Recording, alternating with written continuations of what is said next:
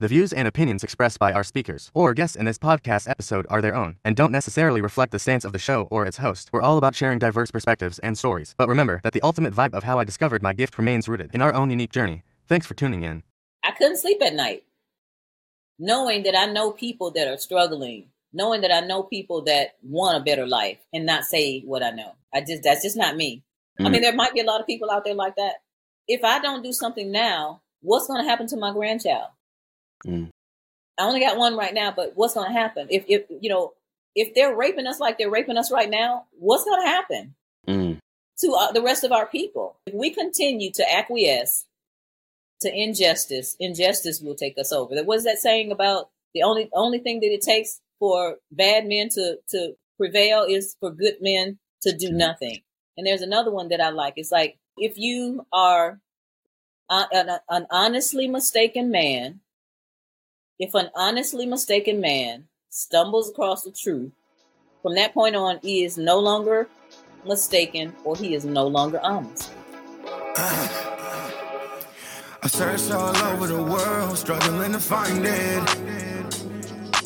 Then I met my boy, David E. Simons. Yeah.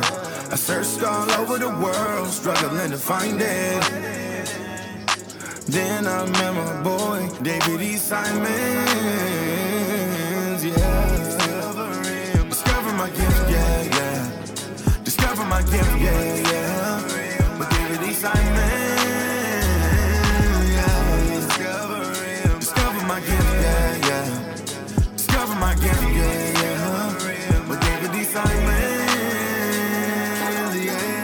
To another episode of How I Discovered My Gift with yours truly, David D. Simons. I am excited. My excited is excited to have today's guest on the show, uh, Dr. Sherry Peel Jackson. She's a retired certified public accountant, certified fraud examiner, and former IRS agent with over 35 years of experience in public, private, and governmental accounting. So that means she knows what she's talking about.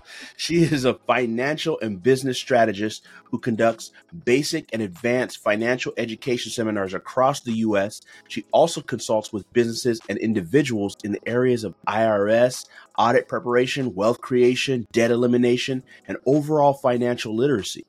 She conducts workshops for various establishments, including private companies, nonprofit organizations, and churches. Dr. Jackson has over 35 years of experience with church accounting and policy, um, pastors, personal finance, and church and wealth creation strategies.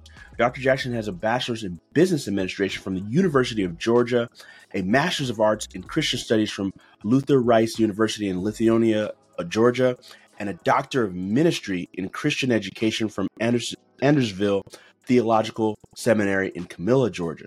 She also successfully completed the Howard University School of Business Executive Leadership in Ministry Training course, and she will continue to assist people from all walks of life in the financial arena to promote financial and personal freedom and advancement. Dr. Jackson is also an author and speaker. She's the author of several books, including How to Escape the Rat Race, Four Keys to Acquire the Life of Your Dreams, How to Stick It to the IRS, Confessions from a Former Insider, and Church Wealth Ministry, Health, uh, Five Pillars of Ministry Growth, and Financial Wellness. Dr. Jackson has developed educational courses that will empower and enlighten individuals and churches about proper techniques to go beyond surviving to thriving in life and ministry. She's currently teaching entrepreneurship, debt free living, audit and asset protection, and survival in the new economy. She lives in Stone Mountain, Georgia. So thank you so much for coming on the show, Dr. Jackson. Truly an honor and a pleasure.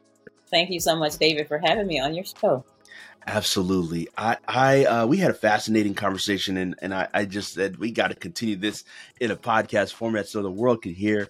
Um, so Dr. Jackson, this, so, this whole show is called How I Discovered My Gift and it's all about gifting and understanding one's gifts. Um, how can one, you know, develop their gift, discover their gift and, and eventually distribute or market their gift. And I think you've done all these things masterfully, but I want to take people through your journey, right? You 35 year experience in history. Let's go to your your story. If we could start at the genesis, I want I want you to take us to a, a young girl. I don't know if you were in Georgia at the time when you were a young, little five, six year, where, wherever it started for you. Okay. So it started in Detroit, Michigan.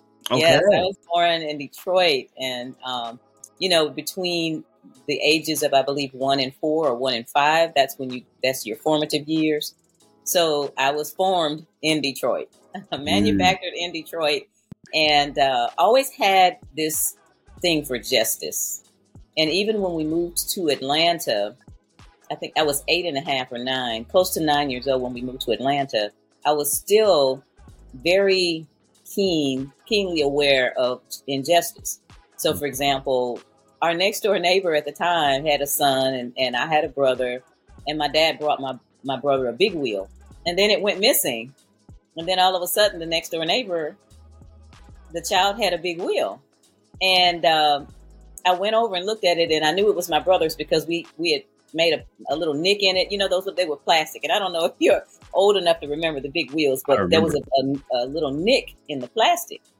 So I told the boy, you know, you need to give my brother his big wheel back, and he said his dad bought it. So as a nine year old, I marched up to this grown man and told him to show me the receipt.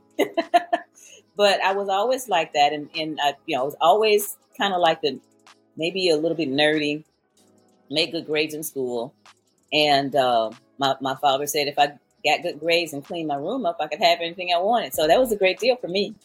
I went to high school, graduated with honors. Went to I, I went to Tuskegee Institute my freshman year, and that was a great time. But being that the tuition was high because it was private, and I found out that the business school back then wasn't accredited, transferred to the University of Georgia, graduated from there. My father, maybe about when I was 15 or 16, came in the house with the Black Enterprise magazine and he flipped it open and he said, You need to read this. Uh, you need to find one of these careers because you like nice things. And it was the 100 best careers for Black people. Mhm, And I looked at it. I said, I don't want to be a doctor because I don't really like blood.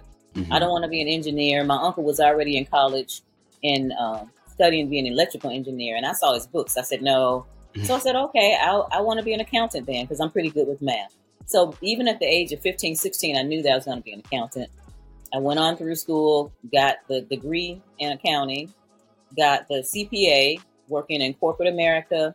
First, I worked for CPA firms. That was interesting Mhm. and uh, stayed at them until I got tired of the traveling to all of these little bitty towns. I went to corporate America and immediately knew that wasn't for me. One of the things that my father taught me when I was younger, or he drilled in my head, was if you don't like where you are at point A, go to point B. Do not complain. So, in that, if I felt like I didn't like something, I moved on. So, I moved on out of corporate America because as you and I know, corporate America is very, very political. It's Yes. not necessarily about what you know. A lot of times it's about who you know and what you do with who you know. And I Mm. wasn't having that. So I went online, or uh, not online, I'm sorry. I went to the newspaper, I saw a newspaper one day looking through ads and saw an ad for the IRS agent. I'm thinking to myself, okay, I don't know what this is, but it, it, it looks like it's a lot of math and it might be something that I like. So I actually interviewed and was hired on the spot to be an IRS agent. And this was 1987. I started in January of 1988. And as an IRS agent, I was, there are different divisions of the IRS. So the IRS agents are the ones that more than likely have a, a higher degree and they go out and to businesses and do audits. They don't, they don't take care of the people that come into the IRS Mhm. they audit the businesses and it was a very very interesting seven and a half years. I moved up a lot in rank and because i did my job well you know it, and it wasn't depending on someone else. If i got some cases and i did well then i did well. If i didn't i didn't. It was all dependent on me. So i had very interesting cases. I had someone uh, let their dogs out on me as i was coming up the driveway and because i ran track i was able to get back to my car and open it and get in in time with that big old briefcase. You know, the gigantic briefcases that they give you. Yeah. Uh, it barely made it in, but I was angry, you know. So people do things like that. Don't do things like that when you have an IRS agent around because you end up and, you know, they're gonna they're gonna dig deeper, put it like that.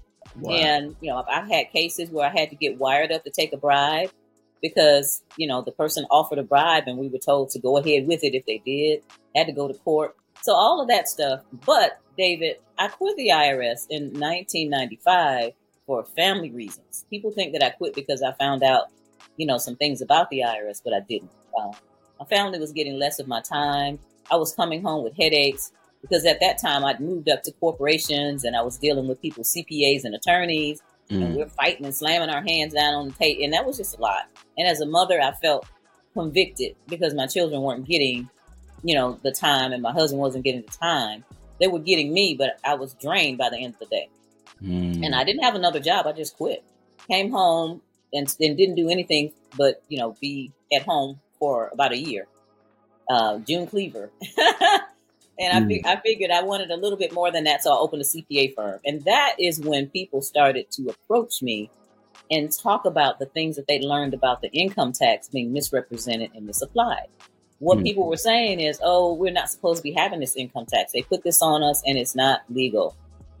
And I, you know, I took that information in, but at some point I started to do research. And that point was in 2000 when a newspaper, USA Today ad came out and there was a $50,000 uh, reward if you could prove that we had to file and pay taxes.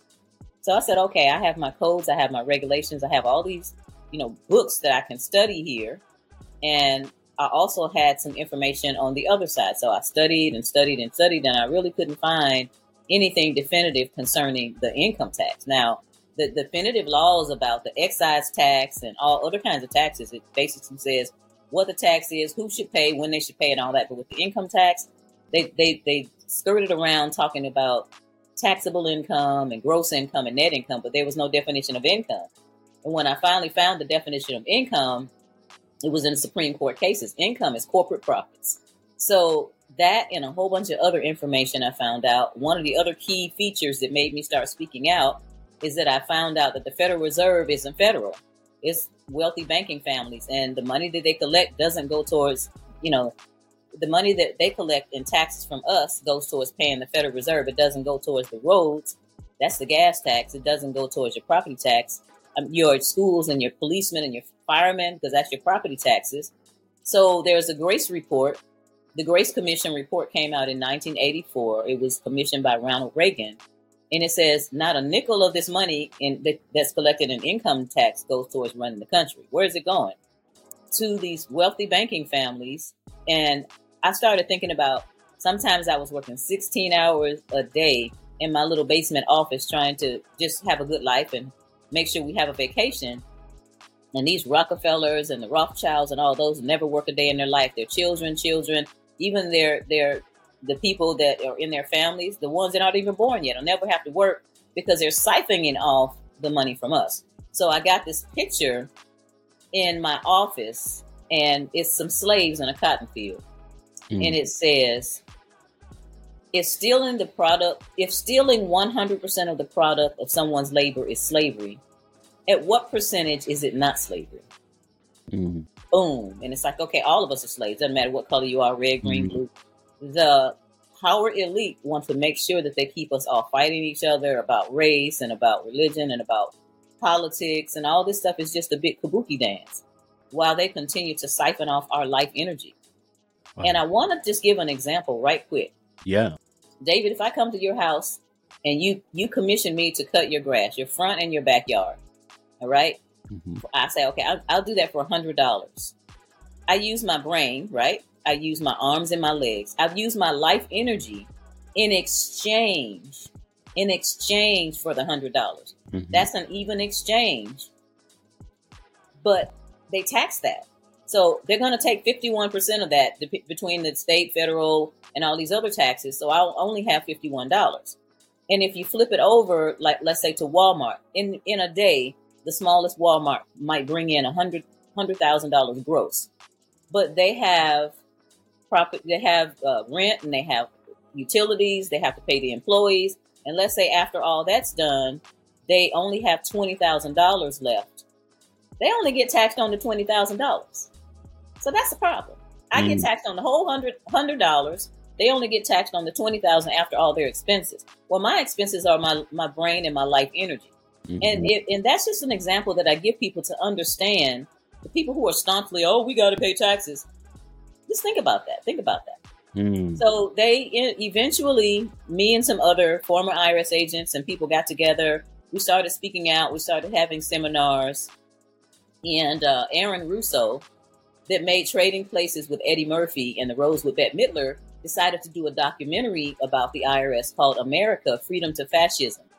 And he flew us out to Hollywood and we did this and the government was livid. So they started actually coming after most of these people that you know were speaking out against the income tax. They did they didn't come with a new law or they didn't sit us down and say, you know, you all are mistaken. Here's the law. They didn't do that. They just started prosecuting us. I was one of many that was prosecuted. I wasn't the only one that was convicted, but I was because the judge would not let me talk to the jury about what I found in the law. She would not let me read the Supreme Court cases and the state Supreme Court cases, like Tennessee State, that says, no, this is the income is corporate property. And uh, because they had prosecuted a couple of people before me, and the ones before me won their cases. Hmm. So they knew they went back to the drawing board and said, "We can't let these people talk about what they learned because the jury's going to listen."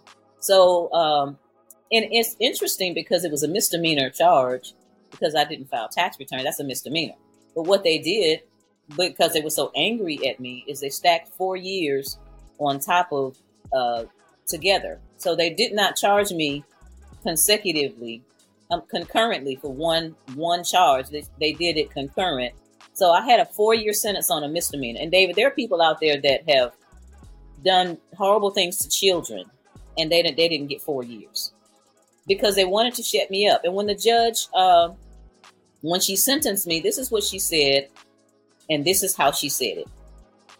I know you homeschool your children, Miss Jackson, and I know you got a lot of family support, but you can't run around the country telling people not to file income tax returns and I looked at her and I, I dead in the eye and I said, I've never done that. So that just let me know that it wasn't about the fact that I decided to keep what I earned. It was about the fact that I was telling everybody else, hey, check this out. I wasn't telling people what to do. We made a pact mm. not to tell anybody what to do. We, we, you know, I would say, this is what I would say. Do your own research, do your own due diligence and decide whether you want to be a slave or get off the plantation. They didn't like mm. that. Mm-hmm. So I ended up with a four year sentence. I spent three years in federal prison as a misdemeanor with all I was the only misdemeanor in the whole prison. And uh, you know, God is good. He, he, I learned a lot of lessons. I learned ab- about people because I had been in my little Christian bubble with my little Christian friends and their little Christian children. And he popped that bubble to, to let me see what was really going on in the world. Mm. And since then, you know, I came out, started my own business, and have been teaching people 90, 99% of the people aren't going to try to cut the head off the beast like I did and go straight at them. Yeah but they will starve the beast. So what my motto is now, starve the beast. Go ahead and stay within the system, do the taxes, but there are so many things that you can do to reduce that tax, sometimes even to zero. And so mm. that's what I teach now. Wow. Wow. So many questions, so many uh, points I want to, I mean, well, well, thank you for your, your stand and your boldness and um, your fortitude so when you when you when you think about it, Dr. Jackson, when you when you think about your most dominant gift and going back to as a child, right, and seeing injustice and what is that gift? What is your dominant gift? So I took this test and it was teaching, administration, and exhortation. So I think it's teaching. Mm. Yeah, and and that was a, a, a something that we did at church, and it was maybe twelve categories and those were my dominant teaching and admin and exhortation were the first and then right up under that administration so basically i'm here to to help the people that don't know what's going on monitor what's going on and then act in their lives accordingly specifically in this day and time after the pandemic and everything mm-hmm. things have changed a lot and people are confused i think the number one thing that i hear out of people is uncertainty Mm. And that's a dangerous place to be. And a lot of people are angry because they realize that some things have been done to them over the past several years that aren't right. Mm. So instead of taking it out on other people, instead of taking it out on the road, I had to take my granddaughter to school this morning and you know, it's running lights is a common thing now. But we need to focus our energy on ourselves and our family. How can we help ourselves? How can we keep more money in our pockets? how can we protect the assets that we have and how can we grow them? So that's my motto in my, my system is the KPG system, keep, protect, grow. So that's what I teach. Mm, beautiful. So I got a, a, series of questions and I'm, I'm just, picturing the questions that listeners would say if they were able to speak. The first question I have is what did you see in the system that initially before you knew before you even knew about the income tax being a being a, a fraudulent thing, what did you see in the system? You know, you don't look. And that's what I learned. It's like you just go along with everybody else. You don't even think about these things. So me as a, a a person thought, this is what I'm being told. Get a good education so that you can get a good job and you can make decent money and then you can retire. That's the American dream. So everybody's taught that when they're young, the American dream. By the time I was 25 years old, I realized that that was a delusion mm-hmm. because of the injustices that were going on. Even if you did get a good education and a good and a good job, then you weren't going to achieve the things that the power elite achieve because they're they're doing it in a crooked way. They're taking advantage. Do you realize that the top salaries in the United States, those people make more in a day than people make all year. Than a lot of people make all year. So these that injustice thing kicked up to make me see that the system was crooked, the system was rotten. Mm. Also, my uh, the assistant principal in my high school called my parents into a meeting and told my parents that I need to they need to push me towards law school. Mm. Because of the because of a lot of things that happened in high school. and I knew even in high school that I did not want to be a lawyer because I knew that even the lawyers were corrupt, even in high school. So yeah, yeah. I saw a corrupt system, but on the on the surface, I still thought that I should go, you know, and do the things that normal people do. And, mm. you know, mm. that bubble bust, you know, maybe about 19, 1999. mm. If you can, if you're able to speak, what did you see within the IRS, working for the IRS that, that kind of like alarmed you? This is what I saw. Okay. So there are, think about everybody from the person who has a job at Verizon all the way up to a corporate officer. These are the people in the audit population. Everybody should be in the audit population. What I saw, which is still going on today, is they go after the low hanging fruit.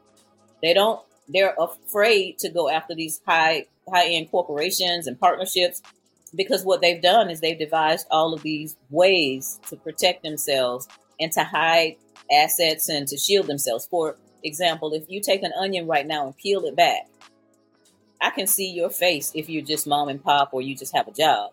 But if you have a corporation with different branches, you got LLCs, you got trusts and all that, then as long as I'm pulling that onion apart, I can't see you. And, and they've done that. And the IRS doesn't have the capability to have people go in there and do that, a very limited capability. So the injustice that I saw in there was that they were auditing small businesses, and some of them were put out of business because they would go in and say, "Oh, you did this wrong, you did that wrong," and you know, the a heavy a, a business that's only bringing in one hundred fifty thousand dollars, just bringing that in. I'm not talking about their net, and they get slapped with a thirty thousand dollar tax bill because they did something wrong. You know, they're in jeopardy. I, I, I saw marriages break up. I saw all kinds of different things. But this is this is the kicker. When I started auditing the, the partnerships and the larger corporations, there were deals being made. These these companies would do things on their tax returns that they were playing audit roulette. In other words, I'm going to take these deductions here, and they're probably not deductible, but I'm going to take it hoping that I won't get audited. When they get audited, I had one case I'll, I'll use as an example. I audited them; they were doing all kind of stuff in there, and that that tax that was due on that was somewhere around one hundred and thirty thousand dollars. I turned that case in. Now, these corporations, they all have attorneys and CPAs, so they can appeal. These mom and pops, they don't have an appeal.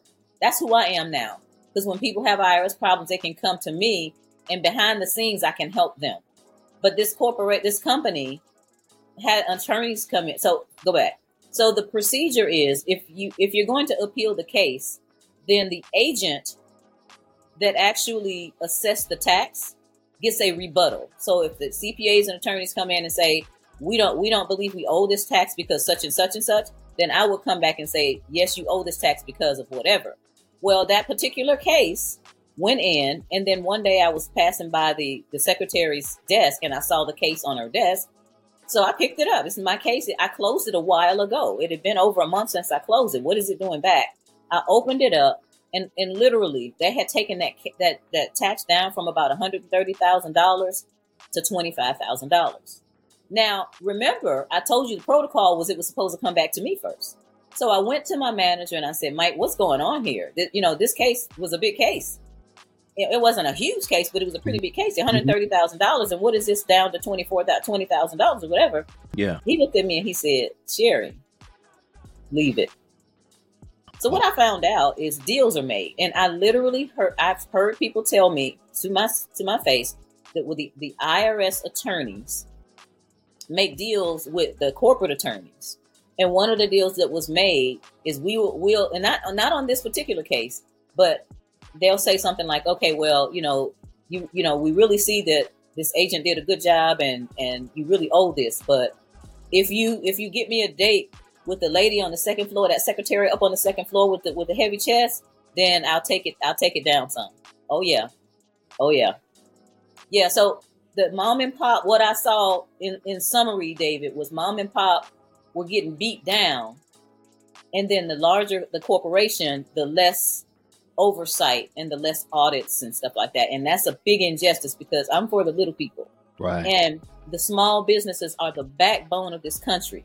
Right. And as they're getting siphoned money siphoned off, then we're losing the backbone. Wow. This is wow, this is disheartening. And, and see, this is this is even before you get knowledge of the income tax being a being and like so you're already seeing you already have so I'm, I'm just kind of painting the picture you already have a natural disposition towards fighting for those that are um, being marginalized or oppressed you, that's your natural disposition based on even as a child with your brother's um, bike and things of that nature. And and you're seeing this now in in the system. It's it's kind of like wow this is horrible. And then on you leave not for any reason but to to to spend more time with your family. And then you're now brought more more things around to to show that this system is kind of uh, fraudulent and and and you learn about this income tax so a few, few questions on the income tax side right because somebody's going to hear this and be like, wait, how can the income tax be a fraud? Like how, like, if you could explain, explain one, explain one, how the income tax is a fraud and the, the history. I know you've broken it down to me, but I would love for the listeners to hear. And two, what can a person do? Because if they stand up like you stood up, I don't know if they're going to face the necessary consequences that you did because you were kind of more voicing the challenges with the maybe a person may not voice it but what can a person do if they want to take this path and say, you know what, I'm going to stand up too, and, and I'm not up here to these false, fraudulent ways of doing things? Okay, so to the first question, there's a lot of research that went into it. Um, first of all, there's a after the war, after World War II, there was Bretton Woods, and they made some agreements. They had the tax coming out of people's checks. They had what was back then we call it now a payroll tax, and that was to fund the war. Well, they realized they liked that money, and after the war was over, it was literally supposed to go away, but they wanted to keep that money coming out. There is uh, th- there's some constitutional things. So there there's a book by um, Mr. Benson, and it's called The Law That Never Was. Bill Benson went to hmm. every state and found that the 16th Amendment wasn't ratified, which which is the, the tax is supposed to be on other countries for mm. the privilege of coming into our country to do business. Mm. It's not supposed to be on us. And it's it's really detailed and it's really hidden and it's scattered.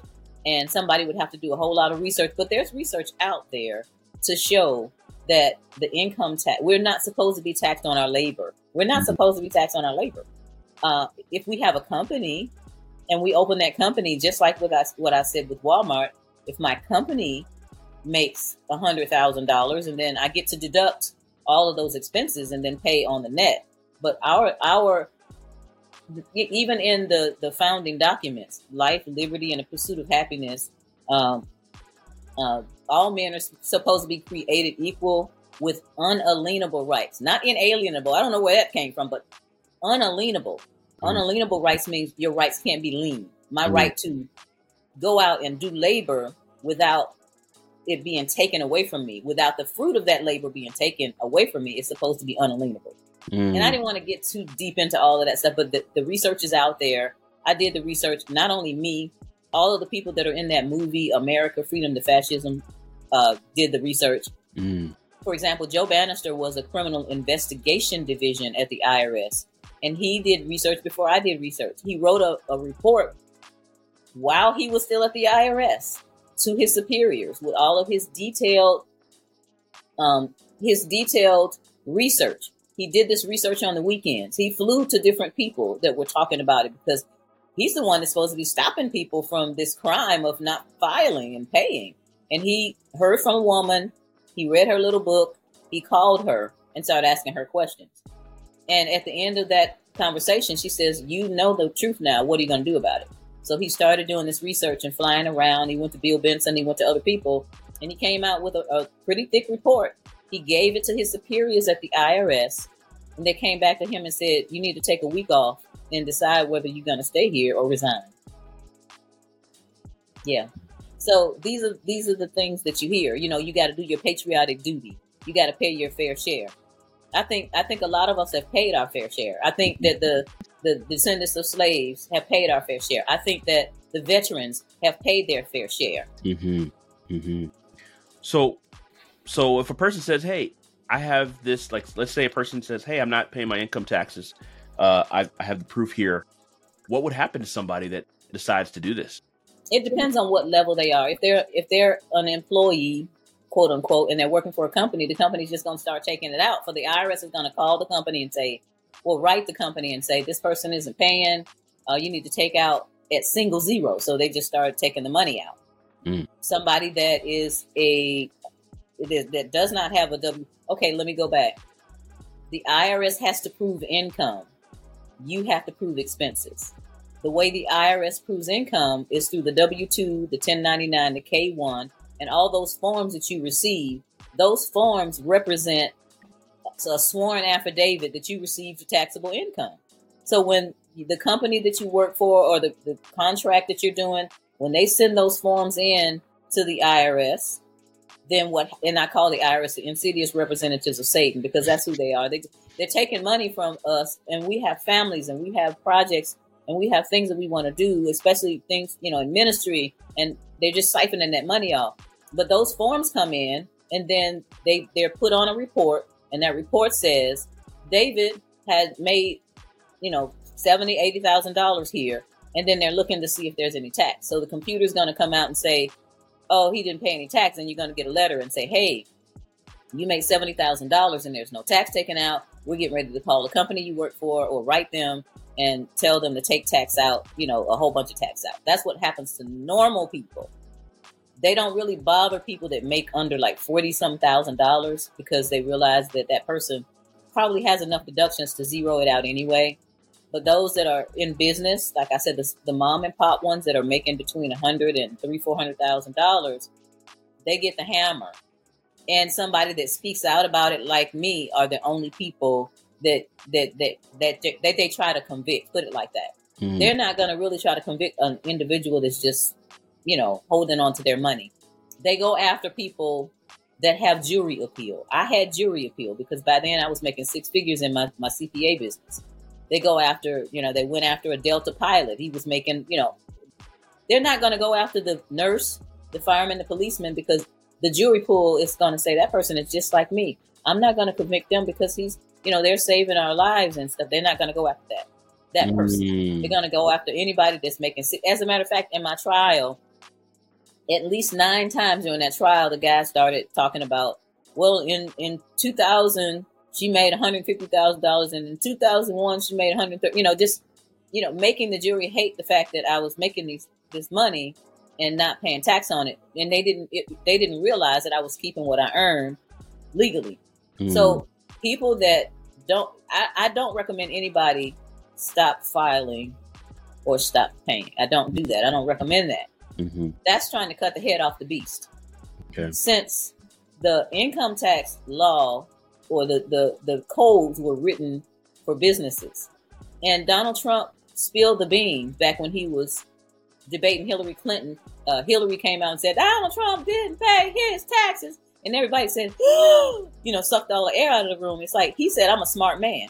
What they what happens is the Congress writes the law for the IRS. The corporations have the Congress in their back pocket, and that so basically the corporations write the law. They write all kind of credits into the law. If you if you notice several co- if you go out and Google the corporations that didn't pay any taxes because they get they get the Congress to do what they want, and then the people in the IRS hear from Congress about laws to put in there. Hmm. One specific law I, I want to bring up: the Augusta Rule. Yes. In Augusta, Georgia, they have the Masters tournament. They went in because those wealthy people that live around that golf course wanted to rent their homes out to the golf clubs that come in from all over the world. Mm. They wanted to rent their houses out, but they didn't want to pay tax on it. So they went in and had the IRS come up with the Augusta rule. The Augusta rule says that you can rent out your personal home for up to 14 days without paying any tax on the money that you make.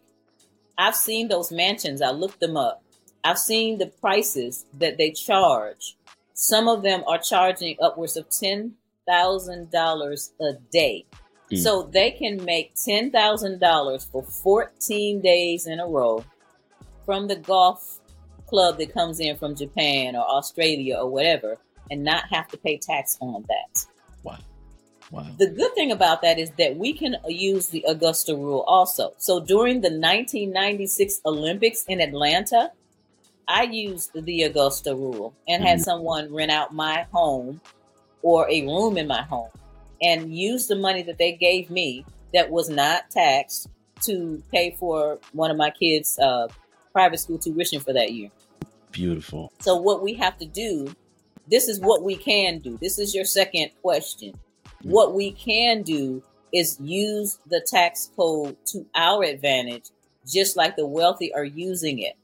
The first thing everybody needs to do is go get a home-based business. Mm. A job will not take you to wealth. You need a home-based business so you can write off everything but the kitchen sink. Legitimate business, legitimate write-offs, but it can even reduce your W-2 if you have a job.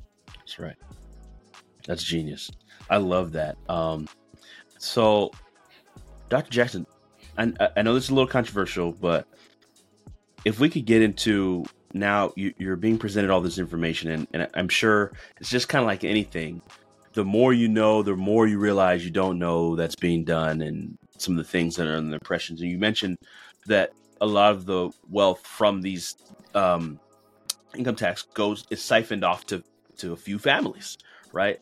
So uh, the the question that comes to mind is, wait, wait, how is this possible, right? Like, and how are people unaware uh, that it's a few families that, I, and I feel like I've known this since college, but but to hear it from you, someone who's done the research, done the homework, like you think, oh, these people are conspiracy theorists, they're just throwing things on YouTube, like, and they're just making up claims.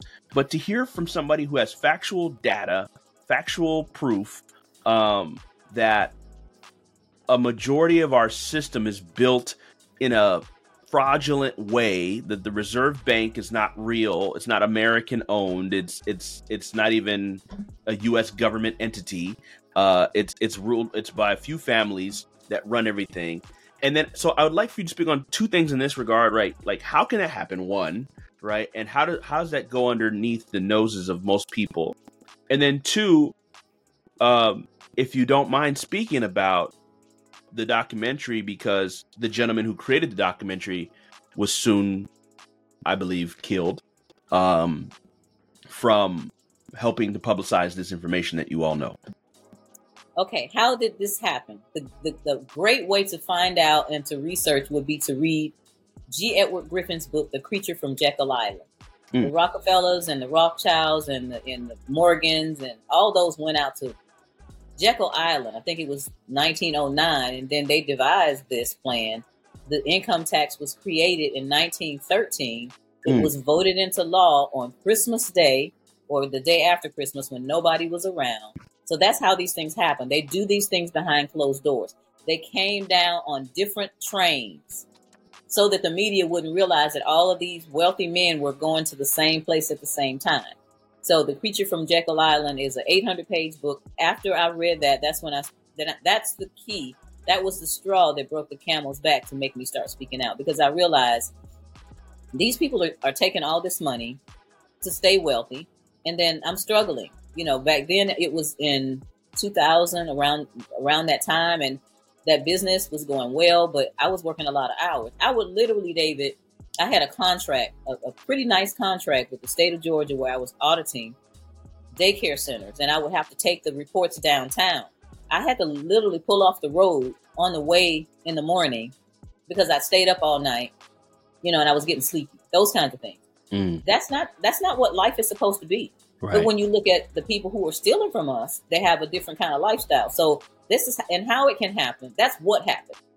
They devised this plan to make sure that the Federal Reserve, which is not federal and it doesn't have any reserves, and the Federal Reserve is collecting at least 50 50 uh $50,000 an hour. They earn that in interest.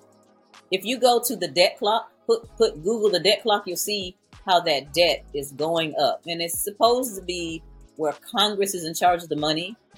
They advocated their responsibility for our money and our finances to a private banking cartel. And it got up under the noses of some people, but there's there are those in media that keep it a secret for them. They go out and they meet in Davos and, and places in Australia and places in Switzerland every year and they make these plans to keep themselves in power. So that's how it happened. Um, as far as people knowing about it, they keep us busy, David. They keep people's attention on their jobs and and they keep them on you know the the children and they keep them on television. I call the television the electronic income reducer and the electronic intellect reducer. Mm. because as long as you're sitting there watching it until it watches you you're not progressing. Mm, and they keep you in this perpetual come home look at tv go to bed get up go back to work and repeat situation what you're watching on television is indoctrination. Mm, they're telling you what to think. They're telling you how to think. And as long as you're in there with them they i mean this is there there's a guy named edward bernays that was the master at at he was a master spin doctor. And some of these people that the rockefellers and all those hired came up with these slogans like ev- that everybody knows like there's nothing sure in life but death and taxes when you have that in your head it tells you i have to pay taxes but they don't remember Leona Helmsley said only only the poor people pay taxes, and she was telling the truth, and they got they got after her because they were angry at her telling the truth. Mhm. So yes, the, the the way that we get caught up in this system and not know is we are ignorant of what's going on.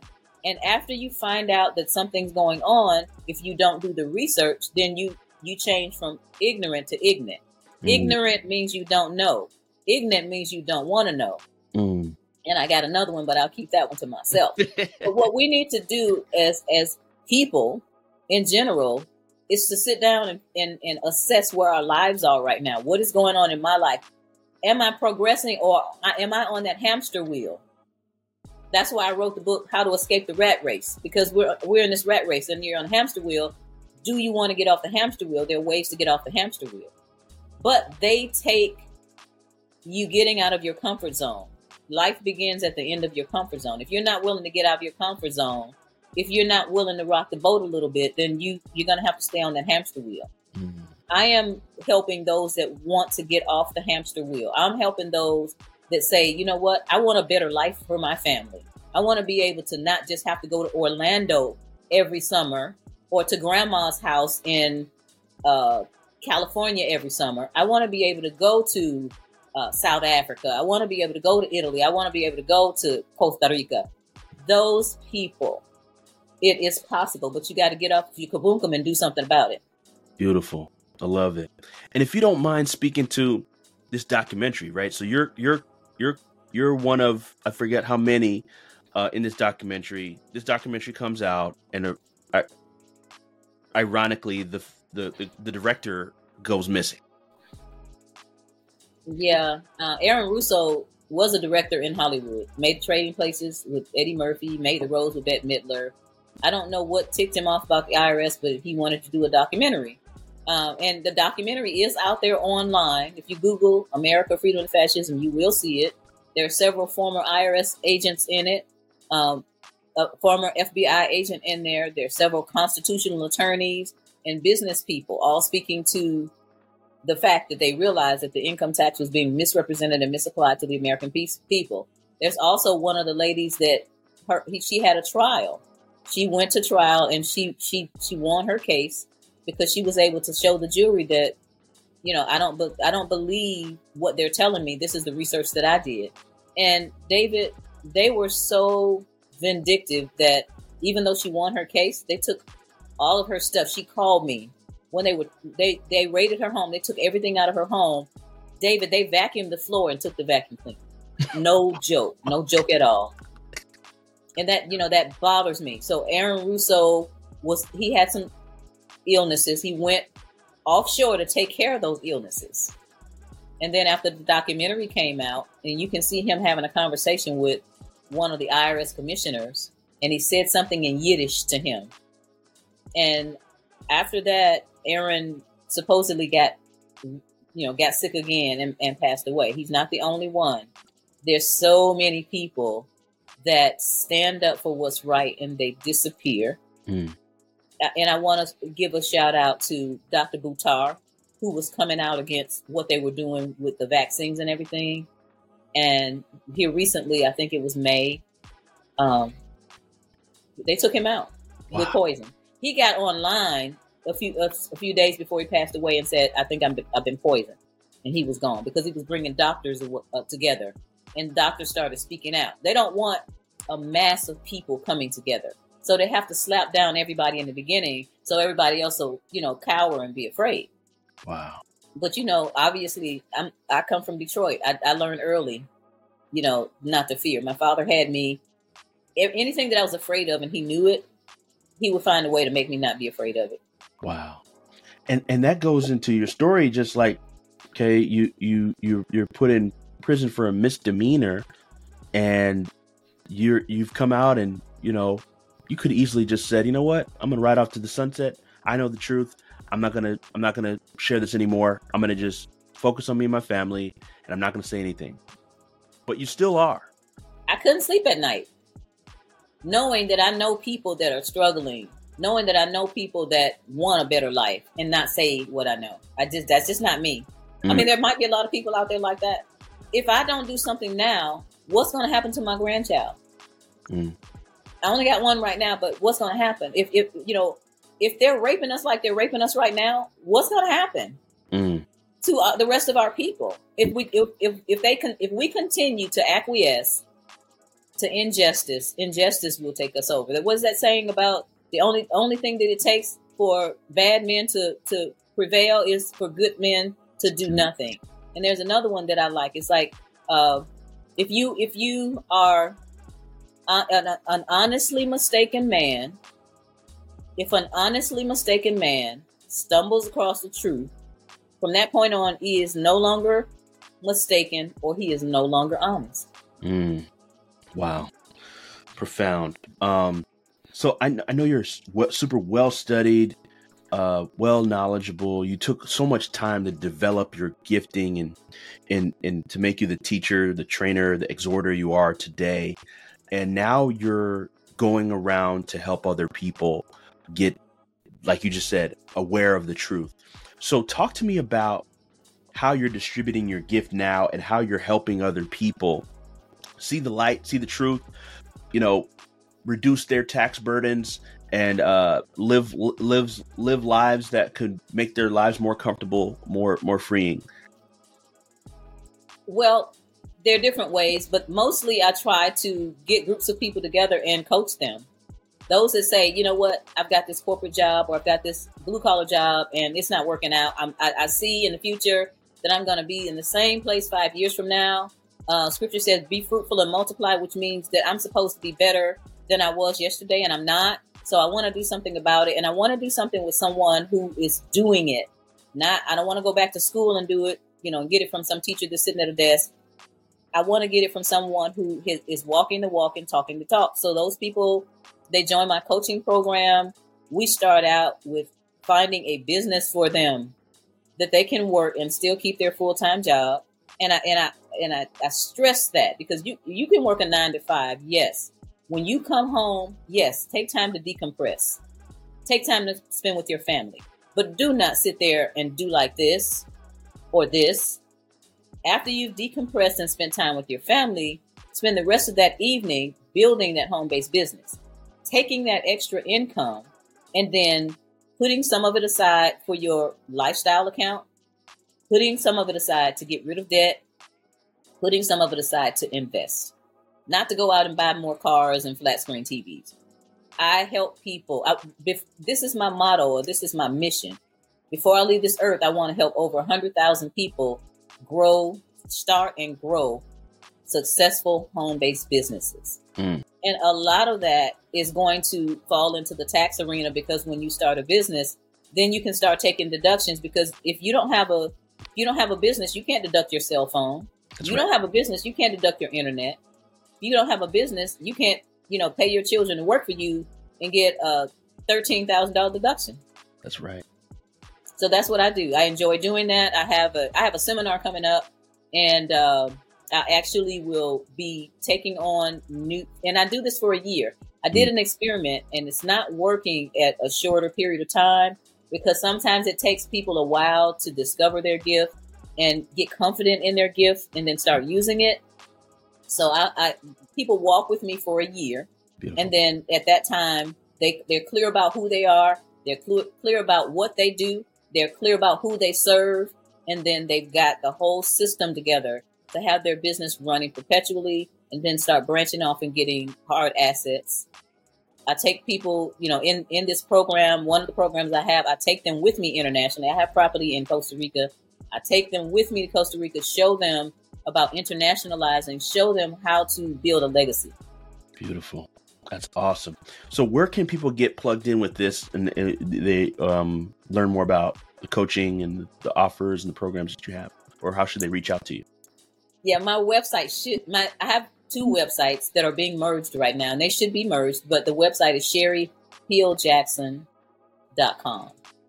And they can get in touch with me at connect at sherrypeeljackson.com to find out about the coaching programs. I just have two two coaching programs, one for people who are basically just starting out and one for people who are a little bit more advanced. And uh, they can get involved in these coaching programs and just come along because the teachings are online on Mondays and Tuesdays, Mondays for one class, Mondays and Tuesdays for the other section. And we go over everything in detail. And they, they do get to ask questions. And a lot of times I've found that the questions that people are asking answer other people's questions. Beautiful. We're going to plug that in the notes so where people can get, get uh, take advantage of that. Wow, this has been so enlightening. Um, I have one final question that we always ask, and you weren't prepped on this question. Um, what's the difference between one's gift and one's purpose? One's gift and one's purpose. Okay, so I, I believe people have gifts, and when they have the gift and they they grow that gift, they nurture that gift, then I believe that the Lord will show them their purpose after that. If they have a gift and they're not willing to utilize that gift. I've, so, I've heard so many people say, you know, I knew I was supposed to do this 10 years ago. They might not get to nurture that gift and then understand their purpose. So hmm. as I nurtured the gift, I started seeing clearer that this is my purpose. So it, it, it's in step. You take baby steps. So I knew that I liked, you know, math. I knew that I liked accounting. I knew that, you know, I liked to help people and help the underdog and then all of a sudden the mission you you develop a mission statement. My mission is to help over 100,000 businesses people start and grow successful businesses. You get to that point where it comes to you but it's not going to come to you unless you're looking for it. Mm, that's good. Wow dr jackson i can't say thank you enough for blessing the people today um, this is tremendous. We'll make sure to plug the notes where people can get plugged in, learn more about you, your coaching programs, and and the amazing work you're doing. Keep the fight. Keep keep doing what you're doing. Keep inspiring. Keep elevating people to to new heights and new levels. God bless you so much. Thank you. Thank you for having me, David. You have a great day. Thank you. You too. I searched all over the world, struggling to find it. Dear listener, I would like to thank you so much for listening to How I Discovered My Gift with yours truly, David D. Simons. As a token of my appreciation, I would love to give to you my most important piece of work to date, and it's called the Purpose Gift Tape. It's a motivational mixtape geared towards helping you to identify your gifts, which ultimately lead to you discovering your purpose. This is a six track album I poured my heart and soul into. It includes beautiful beats and amazing spoken word over it. And I'd love to give that to you as a free gift, as a token of my appreciation for being a part of the community. So to get your copy, all you need to do is go to podcast.davidsimons.com. That's podcast dot David, the middle initial D, Simons, S I M O N S dot com, and get yours today. Thank you for being a listener. I'll catch you on the next episode. How I Discovered My Gift with David D. Simons is proud to be of the amazing and illustrious Alive Podcast Network.